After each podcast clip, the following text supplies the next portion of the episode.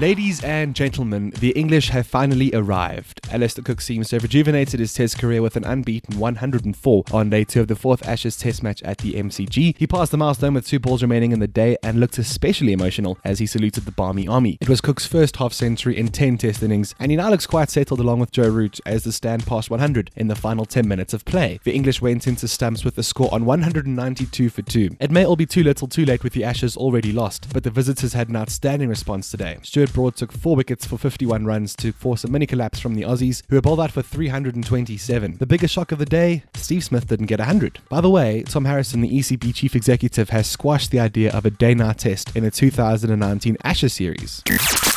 Congrats to Aiden Markram for scoring the first Test century in a four day game since 1973, as South Africa took the ascendancy against Zimbabwe in their Boxing Day Test in Port Elizabeth. The game is a one off and is the first Test to be played with the pink ball under lights in South Africa. There were massive concerns about batting under lights, which were validated when nine wickets were lost in the last session of the day. Zimbabwe are reeling at stumps on day one at 30 for 4, thanks to a largely unplayable Morne Morkel, who has picked up three wickets. They trail South Africa by 279 runs in the first innings after Markram scored his second consecutive 100 earlier in the day. AB de Villiers was in the runs as well with a 50, and Kyle Jarvis and Christopher Mpofu picked up three wickets apiece. But I must say, we've got to give credit to Mpofu, who celebrated each of his scalps by throwing the metaphorical batsman into his pocket. Keep an eye out for Ryan Burl, who looked pretty solid last night on debut for Zimbabwe, while it seems that Quinton de Kock won't partake in the rest of the test match because of a hamstring tweak. While this may not be the most high profile test, it's a great opportunity for the South Africans to prepare for the upcoming Indian tour.